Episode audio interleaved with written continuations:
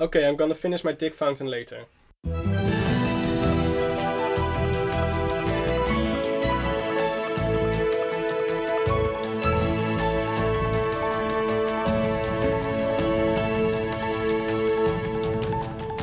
It's Friday, May 24th, 2018, and this is the Dutch News Podcast, your weekly chance to catch up with what's been going on here in the Netherlands. I'm Molly Quell, contributing editor at Dutch News and aspiring mayor of Wild Westland. And with me today is my fellow contributing editor at Dutch News and Krulletje hater, Gordon Darroch, and Paul Peters, master student and Belgian Twitter expert.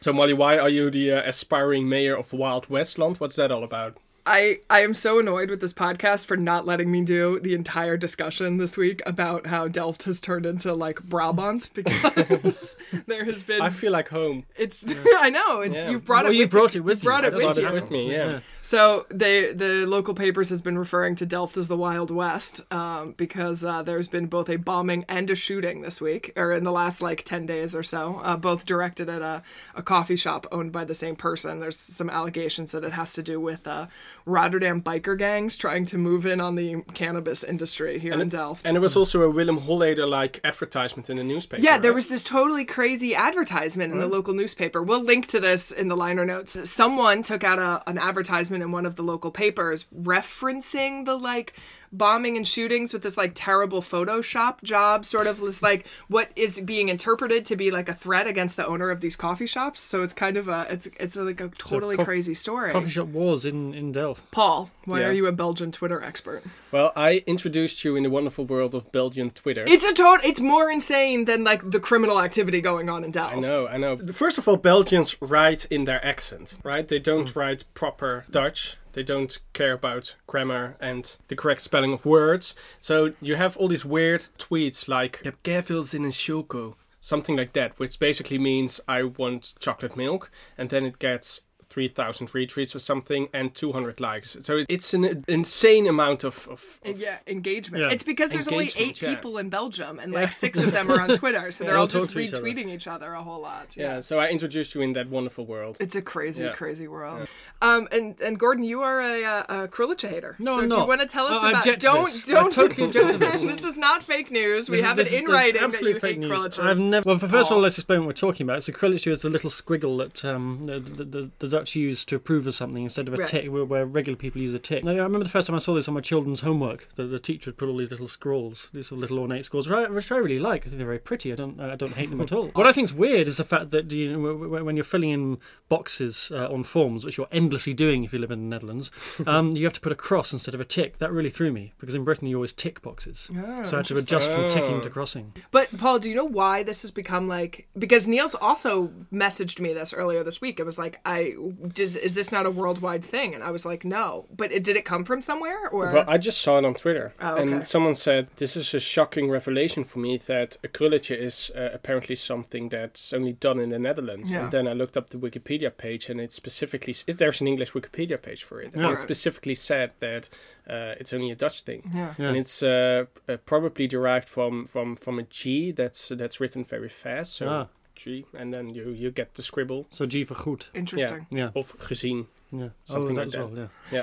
So, Paul, the listeners want to know. We actually got email about this this week. Uh, what is the ophef of the week? Well, there was several. There was not much ophef, but there was good ophef. Yeah, Uh, there was, was- good there was quality really good ophef. good I quality agree. ophef. I think the first ophef, uh, it, it didn't make to the list, but I want to mention it, is that it turns out that Thierry Baudet, which we all thought never shows up in Parliament, isn't the one that's uh, the most Most absent in uh, in the Tweede Kamer. Apparently, it's Marianne Thieme. She Yeah. only showed up five times, and Thierry Baudet almost 40 times. Wow. So- is it because they don't serve any vegan food in the uh, they, cafeteria? they do, she, uh, because of her, they do.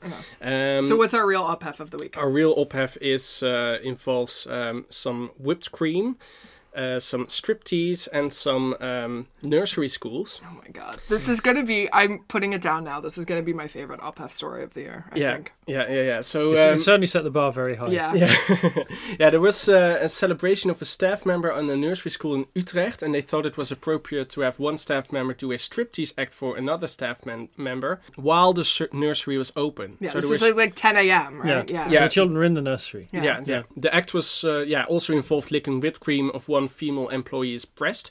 Uh, the Community Health Service, GGD, wrote a report condemning the incident after they received an anonymous tip, but the nursery said the commotion is exaggerated and they decided to sue the GGD to force them to, ad- to identify the whistleblower, which is, of course, totally not an exaggeration. And I'm al- also wondering how do they expect the GGD to disclose the identity of an anonymous whi- whistleblower? I have some personal ophef related directly to the story because my boyfriend's family, I mean, he's from Utrecht. So I sent this in our family WhatsApp group, sort of making a joke about like people in Utrecht not being able to raise their children properly. Yeah. And my father in law replies, I don't see what the problem is. so maybe that is telling about the uh, Yeah, yeah, child rearing norms of Utrecht. it probably was as it- was probably a fun, spontaneous thing, and indeed, were, no children saw it. But I mean, yeah, it's just, it's, it's, a, it's, it's, a a bad school. It's not an appropriate time or place, or Yeah. so. The missile which shot down flight MH17 from Amsterdam to Malaysia four years ago was transported to Ukraine and fired by the 53rd Brigade of the Russian Army based in Kursk. That's the conclusion of the latest report by the Joint Investigation Team, which was presented at a press conference on Thursday. It's the first time that the investigators have explicitly blamed Russia for shooting down the plane as it flew over eastern Ukraine during the civil war. The head of the Dutch prosecution service, Fred Westerbeke, said the investigation was entering its final stages and was now trying to identify the individuals who were responsible for the decision to fire the missile. Prime Minister Mark Rutte has cut short a visit to India to fly home and chair a ministerial council meeting on Friday to discuss what to do next. And King Willem Alexander, during a state visit to Luxembourg, said his thoughts were with the victims and described the tragedy as an open wound in our society.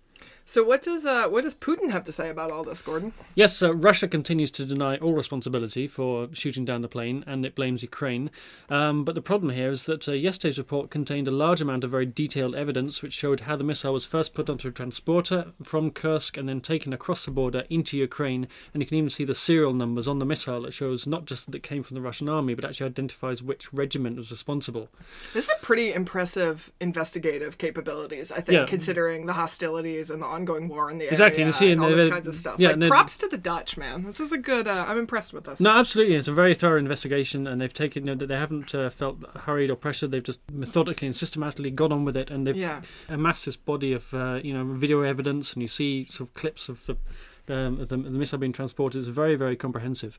Um, but the, the Russian Defense Ministry has claimed the pictures were manipulated and unreliable. It says it has proof that Ukrainian fighters, uh, in fact, the people who fired the missile, but they haven't come up with very much evidence to, to substantiate that. But in general, the Russian response uh, yesterday was a lot more restrained than it's been on previous occasions. And uh, Vladimir Putin gave a press conference uh, where he did um, complain that the Russians hadn't been uh, involved in the investigation and that uh, Ukraine had violated international law by not closing its airspace. But he didn't go into, into the conspiracy theories or go on a sort of big counteroffensive, which is what we've seen him do in the past. So that may indicate, or certainly indicates to me, that uh, Putin realizes that uh, you know that the time for that kind of grandstanding has passed that he's that, that he's got into, and that this investigation has potentially very serious ramifications. So, uh, what is going uh, to happen now? Well, now the joint investigation team uh, is carrying on uh, its work, and it says it's narrowed its list of suspects down to around 20. Um, the victims' families have called on the Dutch government to take action, either by making representations at the UN Security Council or by imposing unilateral sanctions. The Foreign Affairs Minister, Stef Blok, uh, is expected to call a meeting of the UN to discuss what the international community can do to put pressure on Russia to uh, cooperate. But the problem, of course, is that Russia has a veto on the Security Council, and also that Russian law specifically prohibits the extradition of its own citizens to be tried in foreign courts. So the big question is, even if they can actually identify who's responsible, will they ever be able to put them on trial? Yes, and as we are recording this, there is uh, some uh, some breaking news. At a cabinet meeting uh, this morning, Friday morning, um, the, the uh, Netherlands and Australia have issued a joint statement. Uh, Australia is also one of the countries on the joint investigation team, uh, where they have said that Russia is uh, responsible for, uh, for its role in bringing down flight MH17.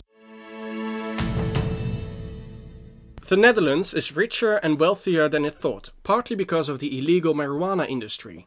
National Statistics Bureau CBS recalculated the size of the country's gross domestic product of 2015 and they now say it's 6.6 billion euro higher than expected, an increase of 1% to 690 billion euro. The figure includes an estimate of the amount of money generated by illegal economic activities, such as the production of marijuana. Paul, how do they even estimate what the size of the illegal economy is? Well, it's not easy to make an accurate estimation because uh, even less than VVD politicians, criminals don't save all their bonnetjes. um, so rather than using data from uh, the tax office, the CBS has to make an estimation based on information given by the police. And uh, initially, the police thought they confiscated 40% of all marijuana produced in the Netherlands in 2015, but they downgraded this number to 20%, meaning that the CBS had to uh, adjust their estimation as well. Uh, now they estimate that the size of the shadow economy, as it's called, is not 2.5 but 4.8 billion euros. Right. So, but this upward revision in the size of the economy is a bit of a kind of false economy, isn't it? Really, because uh, although this uh, money is being um, generated, none of it's actually being taxed because it's illegal. Yes, but apparently you have to calculate this uh, Yes. in your in the calculations of your gross domestic product. Yes, because that, that- that's under the European Union rules, and that, that that means that of course the Dutch could get in trouble with the EU now, right? Yes, unfortunately, it could mean that the Netherlands now has to pay uh, more money to the European Union because the amount of contribution of member states is based on uh, their economic size. Yeah. So it's a very ironic thing that Yeah. uh, the Netherlands is going to have to pay more uh, to the EU because of the marijuana uh, industry. So a- if you're listening, stop smoking weed. they should put that on the side of a bus. Yeah, there's people on the side of the bus and point out that uh, you, the, the, your country will have to pay more taxes to Brussels as a result of uh, Yes. of, of people smoking weed. Maybe we can pay our taxes in marijuana. Yeah. Has anyone tried this? Yeah, or, or, or just gi- give a whole load of marijuana to Brussels. and Right. then- yeah, Oh, yeah. Yeah, Instead of money. It Yeah. would make Belgium a lot more pleasant to be in, I think. for the people there and for us. yeah, exactly. Yeah, and then and then and then they'd all just chill out about the whole kind of uh, the whole thing. And, Yeah, and the, the terrible state of that country. A quartet of progressive and left wing parties have signed a coalition deal to run Amsterdam City Council for the next four years. GroenLinks, which emerged from the elections as the biggest party in the capital, is teaming up with D66, Labour, and the Socialist Party. Opponents were quick to point out that all three minor parties lost seats in March, including D66, who were previously the main party on the council. The new council wants to build more houses, dramatically step up the pace of renewable energy, tackle inequality, and curb the spread of tourism. It's paying for it by raising taxes for residents and businesses, but particularly tourist rates and parking charges, which are going up to seven and a half euros an hour. Rutger Groot Wassink, leader of the city's GroenLinks party group, said the plan was ambitious and would make the city more sustainable, more honest, and more democratic. We'll be taking a look at the progress of the local election talks in next week's discussion podcast. and uh, Amsterdam is also having trouble finding a new mayor. Yes, because the Netherlands refuses to uh, learn how to elect mayors. the city's administration has been led by acting mayor Jozias van Aartsen since the death of Eberhard van der Laan from cancer in October. Uh, 29 people have applied to take over the job full time, but the applications process was reopened this week because of a lack of suitable candidates. Only four have previously worked in a public function. The selection panel says they still hope to be able to announce the new mayor before the summer recess. and what uh, qualities are the selection committee looking for in the future mayor? Apparently, somebody that's previously worked in government, unlike That would be a good 25 of the 29 candidates. Yeah. They say they want someone who has lots of management experience and a sense of humor, who can express their vision clearly. They specifically want someone with a sense, sense of humor, yeah. Uh, they must also be open to society, keen to bridge the gaps between politicians and ordinary people, and a quick thinker. A soldier from the Eighty Years' War was reburied with full military honors nearly four centuries after he died in the siege of Breda. A number of coincidental discoveries led to the grave of Schelte van Eijsma in the village church of Schettens in Friesland. Despite rising to the rank of colonel, the aristocratic van Eijsma was mostly forgotten after his death in 1637. His battle helmet, which hung in the Schettens church, was his only visible memorial. The helmet sparked the interest of Jeroen Punt, curator of the National Military Museum, who saw a photo of it online and concluded that the helmet is only one of its type still in existence. Local archaeologists later located Van Eijsma's gravestone and his partially collapsed crypt, and after he was identified, the Ministry of Defense immediately announced Colonel Van Eijsma would receive a ceremonial reburial with full military honors. Van Eijsma's coffin was transported on a gun carriage. Two trumpeters and four drummers joined the procession, as well as 73 year old Frans Lauta van Eijsma, a direct descendant of the Golden Age battlefield commander. The National Military Museum will soon have an exhibition dedicated to Van Eijsma's life, including his helmet and a facial reconstruction based on his skull. What was the Eighty Years' War, Paul? It was um, uh, the War of Independence of the Netherlands from the Kingdom of Spain. Okay. It was basically a war because of uh, because the Netherlands demanded freedom of religion. Uh, the King of Spain didn't want to give it to them, so they fought a war over it. And eight years later, they won. They won. Yeah. So, if the guy died in the siege of Breda, why was he buried in Friesland? He lived. He, Ah, he- okay. Yeah, that's where he they came returned from. his body to, Yeah. to where Yeah. it came from. So, to his uh, to his family crypt. yeah. But uh, so he was quite. A, I mean, he was uh, he was from a noble family, so he was obviously quite a big deal in his own time. But then he sort of seemed to have been forgotten over the centuries. Yeah, because the noble family uh, originally they, they lived in that uh, Frisian uh, village or town, but they moved away. They moved somewhere else. I think to Apeldoorn, and uh, well, they didn't take their, their dead bodies with them, so No. uh, that's why they uh, they were forgotten.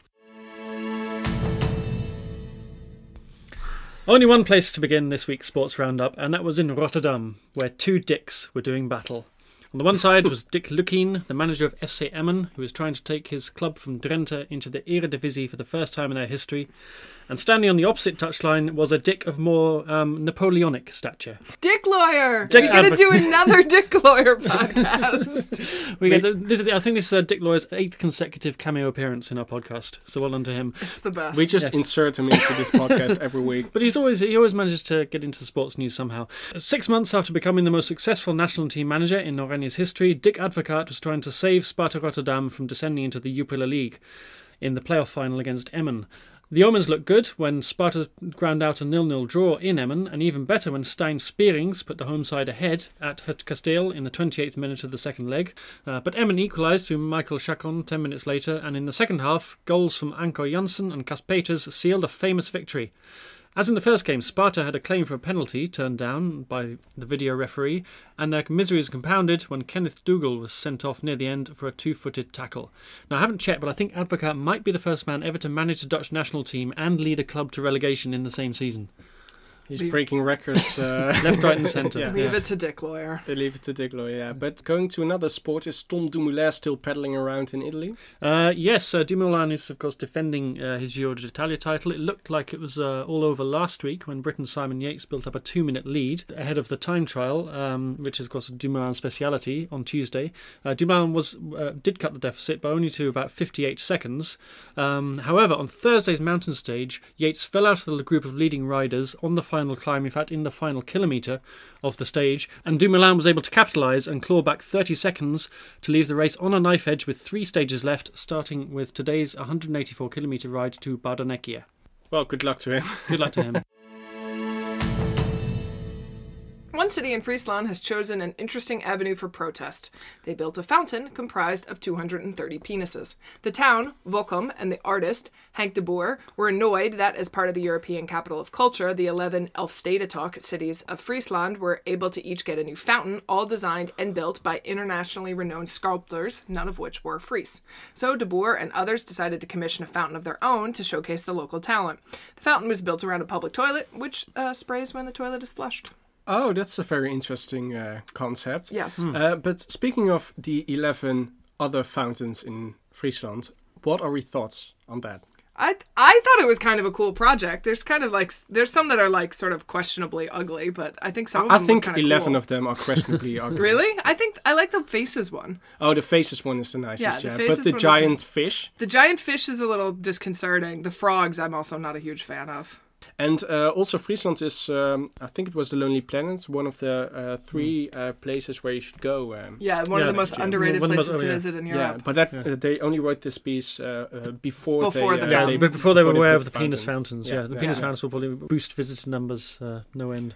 Yeah, we will link to. There was an article in the Guardian about the uh, the the penis fountain controversy. We'll link to that. But somehow the Guardian article has no photos of the penis fountain itself. There's an odd day article that does have some nice uh, images. So we'll we'll link to that as well if our listeners are interested in seeing the fountains and judging their artistic merits for themselves. How many penises were these? Two hundred and thirty. Wow. Yeah. We will be discussing all of the money your employer keeps during the year and pays out to you in May after this word from our sponsors. For over 30 years, Access has been helping internationals settle in the Netherlands. Access is staffed by an all volunteer team, themselves internationals, who know firsthand about the challenges of settling in a new country. They can answer your questions or guide you to the right resources, and they also offer an on call counselling service.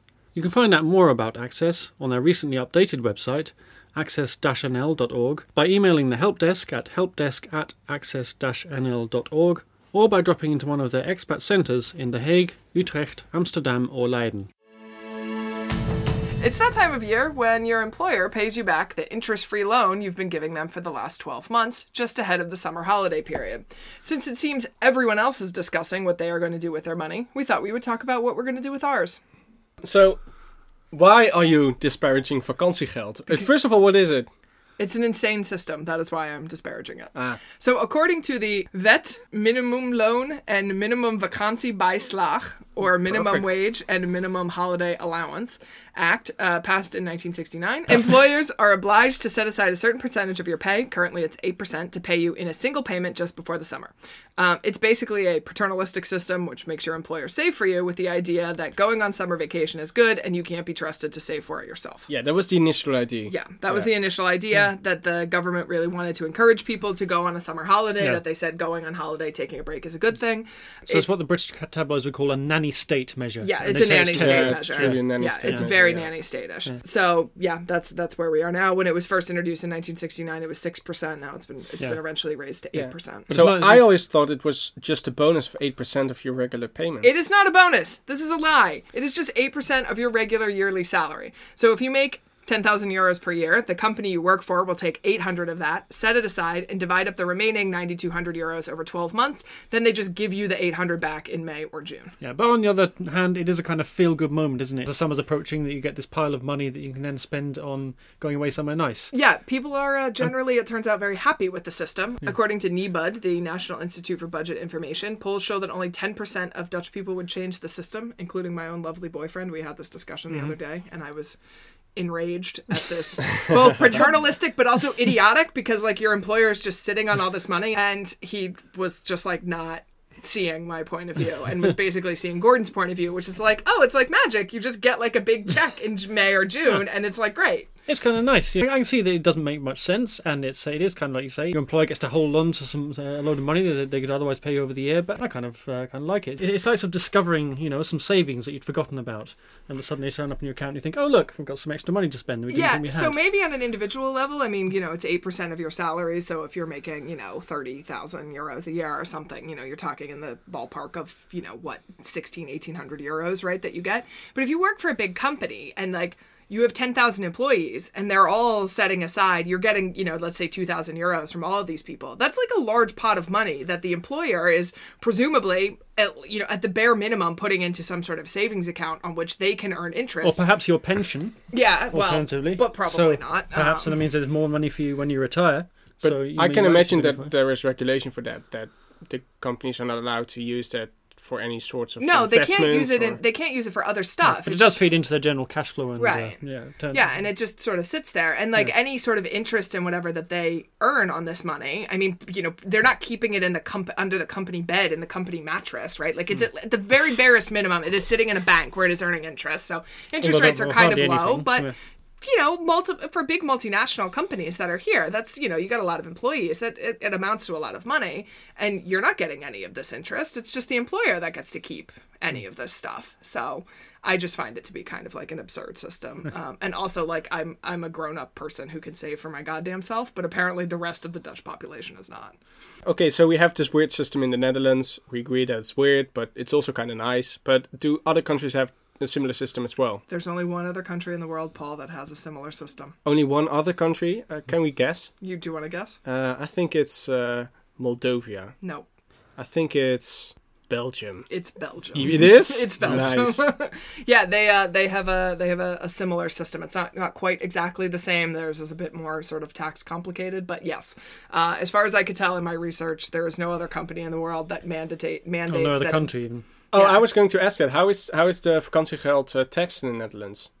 It's just taxed like no regular It's income. part of your regular salary. Yeah, it's just yeah. part of your regular salary. But what do people actually spend uh, the money on? This is the other thing because they don't really spend it on holidays, which was the original idea. Well, you are the Dutch news podcast expert on this, Gordon, and I have heard that you are spending all of your vakantiegeld on escorts. Well, there are two points here. Firstly, I'm not, and secondly, I don't get vakantiegeld because I'm self-employed, so I don't have. We'll get to that point Except I do have, although you do get vakantiegeld is not just uh, on wages, also on benefits. Right. And because I get a widow parents allowance here, I also get vakantiegeld on that. So, so I've got an extra, a whole whopping great hundred euros Yeah. in my account. This, yeah, which is not going on an escort. Although I was listening to a radio phone in this week about what people are going to spend their vacancy vakantiegeld on, and one guy phoned in to say he's going to spend his vacancy vakantiegeld on a trip to an escort. okay. So, and, and in all seriousness, you know, and then I uh, guess supporting the escort economy. Exactly, I wonder yeah, if there's an uptick in escort usage during the concert. I think there could very well be. to Yeah. there, There there must must be. be. The spring Yeah, is in the yeah, air, and you know, you've got a bit of extra money, in the, and you feel a bit flush with cash. So why not spend it Yeah. on, on an escort? But I think what was what I loved about this conversation more than anything was that uh, the presenter then started asking questions of the guy, and he was asking what type of um, uh, prostitute are you going to go to? You know, are you going to go to a high class hooker or you know somebody sort of more moderately priced? The, the whole point being, he wasn't really interested in the fact that the guy was going to spend money on an escort. He was just trying to figure out how much vacancy card the guy was getting, which I thought was such Ah, a Dutch yeah, way. That's a yeah, very to Dutch thing to do. It's It's so very Dutch. yeah. Yeah. Um, so apparently this people are this year people are actually spending their money more than saving it. So during the crisis, most people chose to save the money or to spend it to pay off bills. Um, this year there there's more people actually spending their vakantiegeld on their vakantie, but it is second to the most popular place on which to spend your money, which is what I am doing with my money this year, spending it on a house. So home renovation projects, house buying, that kind of stuff. A lot of uh, Yeah. people's vakantiegeld is going towards that. And and very conveniently, usually the uh, the all the all the shops are, have their discounts. Um, Yeah. um, they start the discounts while everybody is getting their vakantiegeld. Yeah. Yeah. So if you are going to buy a TV or something, always wait for the end of May. Yeah. So the vacancy account thing, really, the effect of it is it kind of encourages people to spend money, so it, uh, it circulates money in the economy. So surely it's a good thing. Yeah, but that would uh, would also be the case if you just got it every month. But it wouldn't because people d- d- aren't that As a matter of fact, by the way, personal finances. I'm not getting f- any vakantiegeld. I was just about to ask. So we've established that Gordon gets no vakantiegeld other than his little bit from his benefits. Uh, Yeah. I got a normal, I guess, amount of vakantiegeld from my employed position that I hold, which has all gone directly to house related stuff. Paul, what is your vakantiegeld situation? I just got it every month. They just split it in, in 12 and they just give it to me every month. And allowed to do that? They're allowed to do that, yeah. Wow, that's interesting. So what did you do during the months with your vakantiegeld? I save it. Yeah. And I uh, I never had the experience of, of getting vakantiegeld. So I don't know the sensation of getting all this money At once. uh, at once uh, uh, transferred on your bank account. Um, this year, uh, it, the vakantiegeld is up. But so if I come to think of it, I think it would have been nicer to have this 8% Oh, this every is month. so. This is such a. s- Okay, I don't all know. of you it- guys have it to just- go take it an just- econ class. no, like, but it's- right now. I- Why, I- why do you I- have such a such a drab Because it is- utilitarian attitude to money? It's a nice loan thing. to your employer. It's a terrible idea. Okay, I can see your arguments, but Yeah. it also it, it feels like a bonus. Yeah. And that feeling If you makes want the it nice. feeling of that, then what you should do, what banks should do, what you should petition for banks to do, right, is like you get your salary and your bank account, and they automatically save eight percent and put it in like a special little like holiday thing No, it's that not you the same can't thing. take Okay, out but- until but May, why- and then you at least get to earn your own interest on it. But why would I care that my that the company that I work for has an interest-free loan of eight percent of my salary? Why, because why they're earning money because that is money that you could have in your pocket right now But, and but you but don't. I get, I'm then you getting just- it anyway, Yeah. so it doesn't matter for And me. And you just spend it on stupid, small, nondescript things. You'd buy extra coffees at Starbucks. But you would just why fritter it, it- away. okay, so Whereas you can do a with big, this a big argument, that you why doesn't spend your company nice. just pay all of your bills for you and the government dictate how much money you should be saving and just live in a total communist nanny state in which you just let's just get a, get rid of currency altogether and the government should just give you a food parcel. we every are now week. not a 100% communist country. We are 8% communist country. that's just the, And not it's a Goldilocks point in the communist spectrum. So, according to ING Bank, vacation money apparently is up by 5% this year. This was a kind of interesting thing that was in the uh, the Telegraph. Apparently, this is due to two factors. Uh, first, more people have jobs than last year, and second, those jobs are paying more money. So everybody is uh, happy. Yeah. One of the reasons why people don't spend uh, vakantiegeld on vakantie is that you have to book before, Yeah. uh, f- f- uh, what is it, December, uh, in order to get a nice uh, spot. Uh, you know, it's just exactly in the in the weeks you are It's free. actually too late to book your holiday. yeah, time you get yeah, to the end yeah. So they should, Let's see on. so they should really give your vakantiegeld in December, Yeah. and then you can spend it on Your holiday gifts, uh, rather yeah. than, yeah, or or on your actual vakantie. But Yeah. yeah. I Yeah, would but be I'm very interested. This would never ever happen, but I would be extremely interested in doing a randomized trial where people get their vakantiegeld in different months, and then you could see exactly like how much Oh. then it goes towards different things, like what people. That would if be you- interesting. Yeah, if you got if you paid it out in January, I would guess that a lot more of that money goes to like bills or and or savings, Mm-hmm. right? Because either people have like spent too much money at Christmas that they're trying to pay bake back for, or they've made some sort of like I'm going to be responsible with my money this year pledge, right? And if you pay it out in like I don't know, November that people then burn it on like holiday gifts and like this kinds of stuff. So it's more consumer spending instead of like savings. Yeah. It that's yeah that will, would probably be the case because you're just going to spend your money where wherever Yeah. it's necessary. You're right? spending money is is like well, whatever's next, the next thing that's coming up. But uh, Anyway, yeah. So, so so so we've kind of agreed, or we, we haven't really. Agreed, No, we Paul- don't Paul- agree. Paul and I have agreed. That, I uh, do not Paul- agree. Paul- Paul- I do not agree. The, the, the, the men on the, the men on the economists- podcast have agreed. all the people- fundamental account is The only person on the podcast with a degree in economics agrees that this is a dumb system. Uh, we agree it's a dumb system. But we also think it's a nice system. Yeah. Scrap it. Macroeconomically, it is a dumb system, Yeah. but on but, a but given, personal that- level, given it it's was nice. economists who crashed the economy 10 years ago, I think we should stop listening to economists. and listen to yeah, people who let's think just that- stop yeah. listening to economists. Stop reading The Economist. Yeah. I mean, c- considering how long it takes freelancers to get paid, you do kind of get vacancy help. You do because I'm really, yeah. sure you wrote an article in October that you're just finally going to get paid for in May anyway. So it's kind of like vacancy help. Yeah, it works the same way, Yeah, really. Yeah. basically. That's all that we have for you this week. This podcast is a production of Dutch News, which can be found online at dutchnews.nl. We will include links to everything we've talked about today in the liner notes. You can now send comments, compliments, and abuse by email to podcast at dutchnews.nl. If you want to help us out, you can subscribe to our podcast, give it a rating, and share it. My thanks to Paul Paters and Gordon Darroch. I'm Molly Quell. We'll be back next week.